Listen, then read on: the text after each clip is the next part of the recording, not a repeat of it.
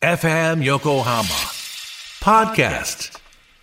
Hey, what's up? My name is Rule, and you're listening to FM Yokohama Radio Hits Radio. まずはリスナーの皆さんにセハロお願いします。 Yes, hello, all listeners of Snoopy. My name is Rule. How you doing? ということで、何年ぶりでしょうか It's been almost four years, I think. It was started 2019. I was here, no, so more than four years. And uh, yeah, it's my fourth visit For the fourth World Tour. 4年以上になりますかね、2019年だから、まあ、そして4年以上になり、フォースウォールツアーで今、来日してます。フォーフォーって感じね。はい。あの、最初に会った時が、今今日、あの、私は写真を持ってきたんですけど、すごい背がね、やっぱりその時からも高いんだけど、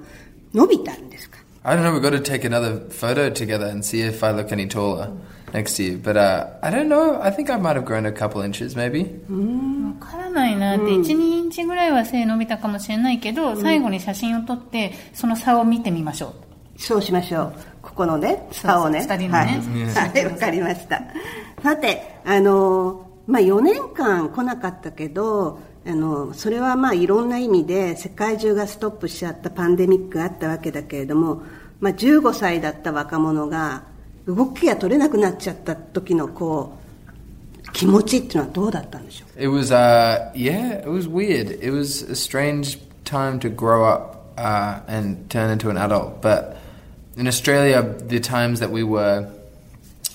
not, I guess, not locked down, uh, we, I was just surfing and hanging out with my friends and kind of reconnected with my, with my family who I hadn't seen in quite a long time. まあ、変な時期ですよね。って、その大人になる家庭の間でロックダウンを過ごさなければいけなかったっていうのがあるんですけれども、まあ、オーストラリア厳しいロックダウンで知られてますけど、ロックダウンじゃなかった時っていうのは友達だったりとかサーフィンしたりとか、まあ、あとは仕事で忙しかったっていうことで、家族とまた一緒に時間を過ごしてました。あの、アーティストとしてはどうだったんでしょうか？Uh, yeah, it was hard to write anything that felt new because all the uh, I wasn't having many life experiences, um, so I had to kind of dig deep into what I'd already lived and then find new inspirations through movies, uh, which was really helpful.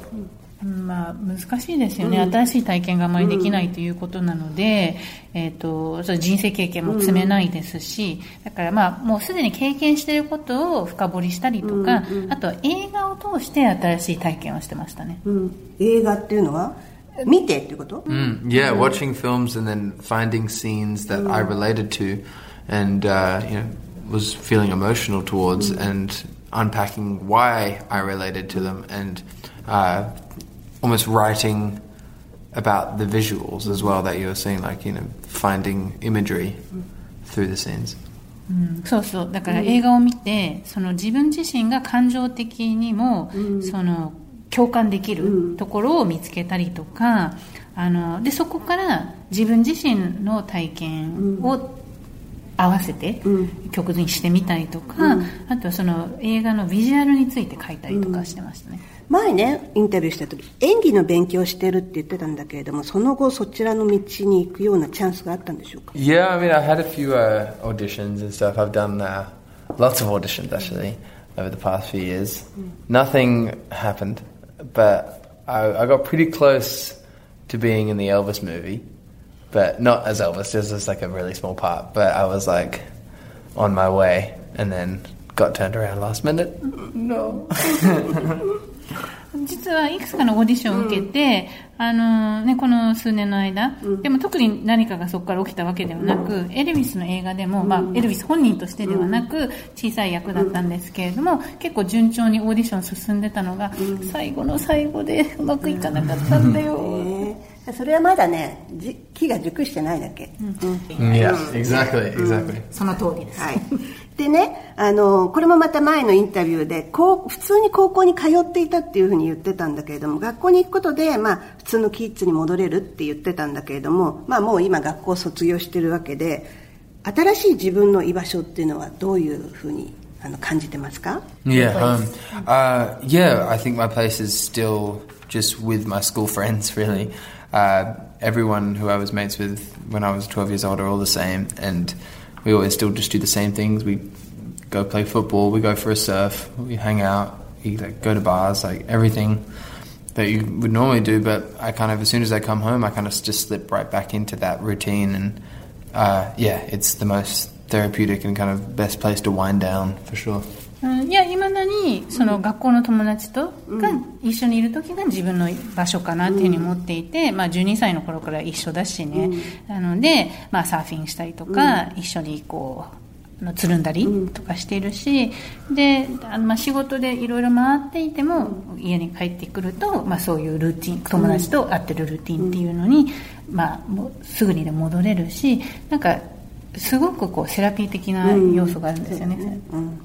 さてじゃあアルバムの話に行きたいと思いますけれども、まあ、これまで EP とか配信でねリリースがあったんだけれどもようやくデビューアルバムということで「フォースウォール」が発売になりましたがまずはタイトルについて教えてください Yeah, so the album uh,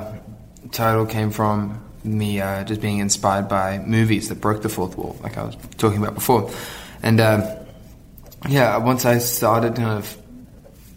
finding references and finding uh, of just like visual little bits of like Easter eggs that were fun to put in to the creation of the album, I kind of just it just snowballed from there, and we just kept getting deeper and deeper and deeper. And uh, yeah, it was really fun to just reference these movies in any way I can because uh, there's so much to play with, and um, yeah, it's uh, even just even in the live show and in the lyrics and stuff, just like breaking the fourth wall is is reasonably easy. アルバムタイトルなんですけれども、結構映画からインスピレーションを得て、そのフォースウォール、第四の壁を打ち壊せ的な、まあそういう映画を見たり、その中で自分自身が共感できる、まあ、レファレンスできるものを、ビジュアル的にもそうなんですけれども、アルバムの中にこう入れていった。だからこう、ちょっとヒントになるようなものが歌詞の中にこう隠されてたりとかするんですね。で、アルバムを作っていったんですけど、そこからどんどんどんどん深くはまっていって、まあ、雪だるま効果みたいな感じにどんどん大きくなっていったっていう感じなんですけれども、うん、映画自身からこういろんなレフェレンスを見つけることが、することができて、それで、それも歌詞だったりとか、ライブでも、まあ、要所要所それが反映されてます。曲の中に「ジャパニーズウイスキー」っていうタイトルの曲があるんですけれどもいきなりルエル君がおアルコホールみたいな感じでびっくりしちゃったんだけれどもこれはどんな歌なんでしょうか Well, um, yeah, it's a funny story. When this song, I was I wrote it uh, with my friend PJ, and he said uh, just he came up with the idea of just a title of the song being Japanese whiskey. I was like, oh, like I remember trying it once. Like I think my dad might have given me a sip when I was like seventeen or something. Uh, and I did not like it. I didn't think it was good at all, and uh, I just wasn't old enough for it. And then um, I thought that was a cool kind of metaphor in a way of just being like wishing you liked something because I, I really wanted to like it. I wanted to be that guy at a bar that orders a Japanese whiskey, but I just wasn't mature enough for it. So having that being the metaphor of a relationship is was uh, was kind of cool, and I hadn't heard that before. But I'm starting to like it more and more the older I get. あの、このタイトルなんですけれども、あの、PJ、一緒にコラボよくしている PJ の方から、タイトルとしてどうっていう提案があって、ジャパニーズウイスキーって。で、あ、いいなっていうのを思った時に、父が飲んでて、一口もらったんですね。そしたら、あんまり好きじゃなかったと。でも、まあ、自分自身がまだそのレベルに到達してなかったっていうのがあったんですけれども、その metaphor として、あの曲に使うのいいなっていうふうに思っていて、好きなん、好きでありたい、ね、そのウイスキー、バーとかにいて、いや、ジャパニーズウイスキー一杯とかって言えるような男でありたいのに、まあ、自分自身の内面がそこに追いついてない。で、そういうのをまたその人間関係、男女関係の中の metaphor として使うのもいいなって思って。で今回はちょっとバーに行って自分を試してみたらどうですか日本で。Yes, I am. I am tomorrow. I'm going. Uh, I think after the show, we're going to go to a Japanese whiskey bar. Golden Guy. 明日の,、あの夜、ライブの後に行くつもりなんですあいいでですねそれねジャパニーズウイスキーをゴールデン街って言ってますけど、で怖い怖い自分で行って自分が心地よければ OK なわけね Oh yeah, I'm excited. Well, I think we actually might film a. Uh, we've got clearance at one of the whiskey bars To film a acoustic version of Japanese whiskey in a Japanese whiskey bar. かっこいいですね、その日本そあるゴールデン街の中のバーの一箇所で、あのアコースティックバージョンを、と撮影許可が下りてるので、そこで撮撮るんだと思いますで今回のアルバムで100曲以上書いたって言ってるんだけれども Yeah, yeah. It was a, a lot of songs, so very hard to to whittle it down to um only fourteen. But uh, yeah, there's still a lot of songs that I loved that didn't make the album that I hope I will put out in the future. But uh, yeah, I just kind of picked the best ones of each genre and each vibe. そうなんです。だからそれを14曲にするのがすごい大変で、でも、まあ、各ジャンルの、え例えとかスタイルとか、き フィーリングの曲から1曲ずつ選んでったって感じなんですけれども、今回の作品に入らなかった曲もいつか出したいなと思ってます。なんかデビュー当時はその14歳15歳なのにすごい渋いシンガーだなっていう印象があったんだけど今回のアルバムはすごくこうアップテンポの曲があったりとかなんか等身大な感じがしましたね Yeah, yeah. I think um, I think that's because when I was writing and you know making the songs when I was a lot younger, I was in rooms with people who were a lot older than me that I would kind of just say yes to everything in a way, and uh, I wasn't certain of what I wanted, so I was kind of letting other people choose it for me, and then um, now being an adult or you know a young adult, but someone who's just grown up and a little bit more mature, I've become a lot more certain of my choices. So I've just written a lot of songs myself, like completely, and they're a lot more honest and a lot more true to who I am than uh, trying to be someone older.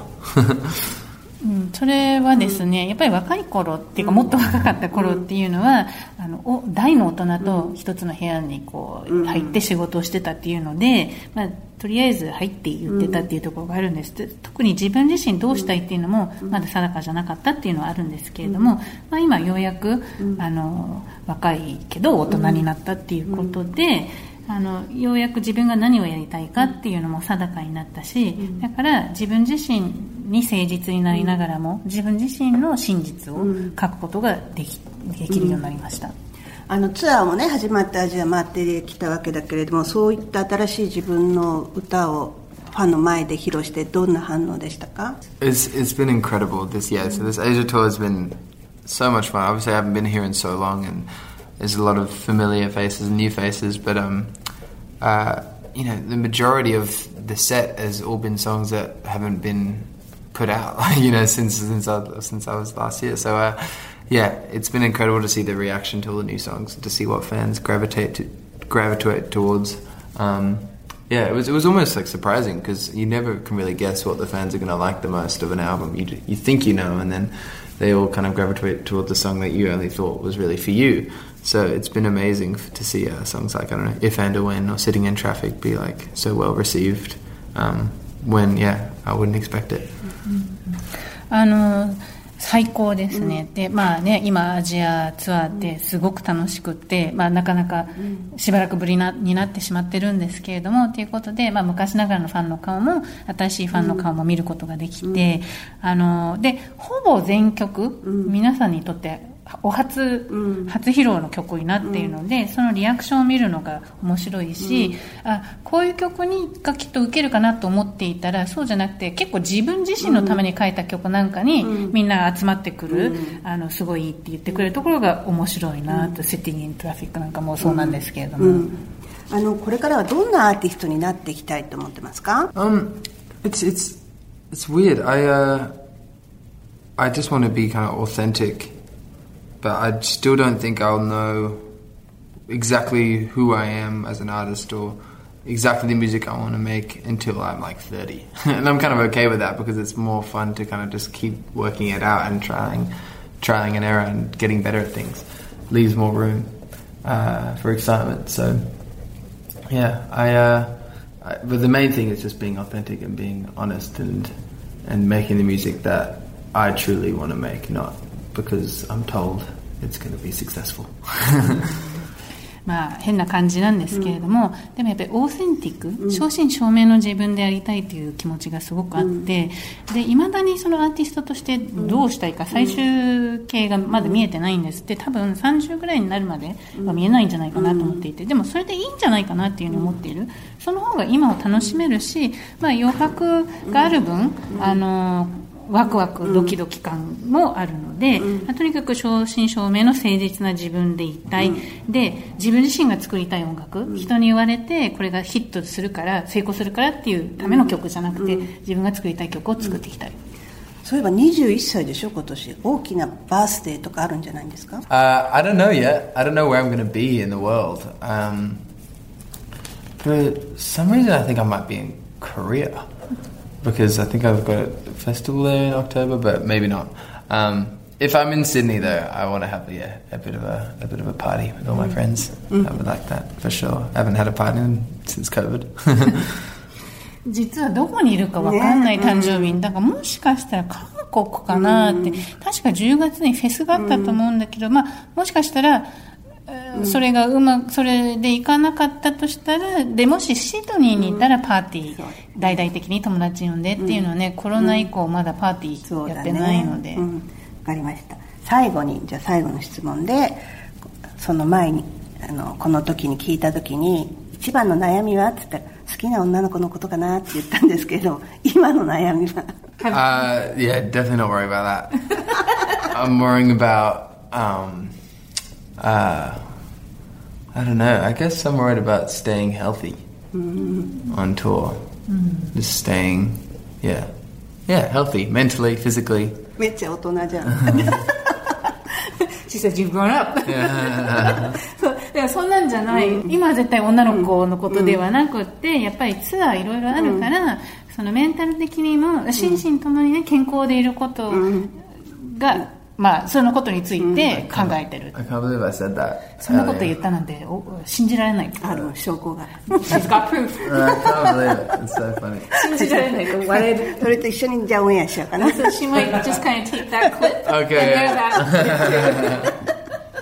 ありがとうございました。ありがとうございました。